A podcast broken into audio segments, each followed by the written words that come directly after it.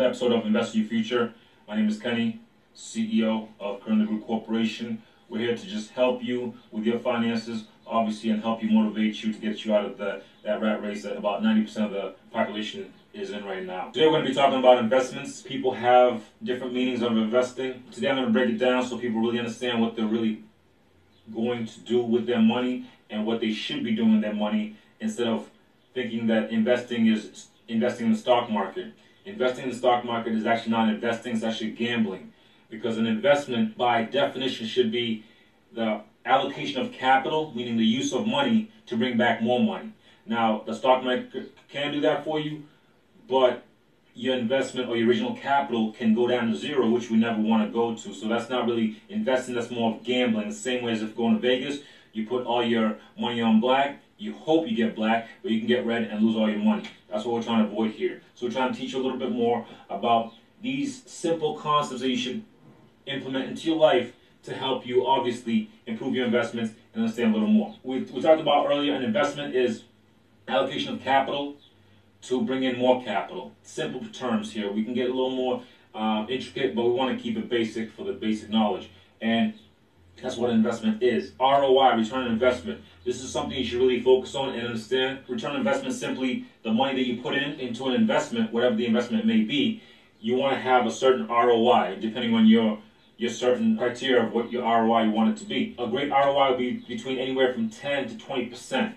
That would be great. Average stock market brings back about six to seven percent, which is decent. But like again, like I said, a stock market is more of a gamble. Your money can and could easily be lost by a simple bad year, bad 10 years, bad 5 years, and you could lose all your money, so your ROI would be zero. So I'm going to break it down here to a simple example that actually I have right now in my portfolio, and it's going to show you the basics of what an investment should do and how it should really perform. The first example here I'm going to give you, I'm buying a piece of land down in Florida, in Lakeland, and it's 1.75 acres, and it's going for $100,000, and it has four mobile homes on it. Now, the location, I, I've done some research on it, so I know the area, I know pretty well, and I know that this is actually a really great price for the piece of land and the location because it has real potential for growth because it's surrounded by commercial buildings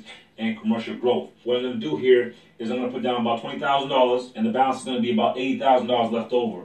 And the owner is willing to do owner financing with a 15-year note at 5%, which brings it to about $466 per month. This is how I gauge this certain property. The income right now, for mobile homes at $500 a month, bringing about $2,000 a month. The expenses, which include obviously taxes, any kind of insurance, and also any kind of bills that I intend as to be the owner, are about $500 a month. And my NOI, net operating income, which is just your money that brings in from your from your property, is about fifteen hundred dollars a month. Now this looks decent, but the best part here is the fact that obviously the owner is willing to hold the note. So this is very big. This is this is um, rare, but it's also very doable. And he's willing to hold the note for 15 years. After my NOI, this does not include the debt, meaning the money I owe him. My after I remove the money that I owe the the, the previous owner of the eighty thousand dollar balance, which is four hundred sixty six dollars a month, this is the plus the interest is I'm going to bring in about thousand dollars, thirty four dollars a month per year. This brings me to about twelve thousand four hundred eight dollars. Now, this might not seem like a lot of money, but if you look at it as an investment, this beats the stock market tenfold because my ROI is going to be about 50% plus. Because of my initial down payment of $20,000, I'm going to have about $12,000 left over at the end of the first year. This is just the first year.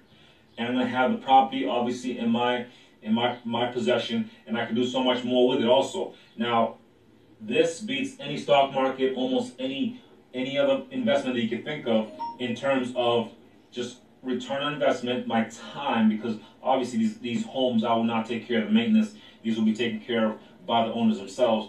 And then also the fact that every year, every single year, obviously I can increase this amount right here because obviously inflation and also rents go up. but then also this this cash flow will increase. Obviously, my debt will decrease, so my ROI will actually increase almost year after year after year.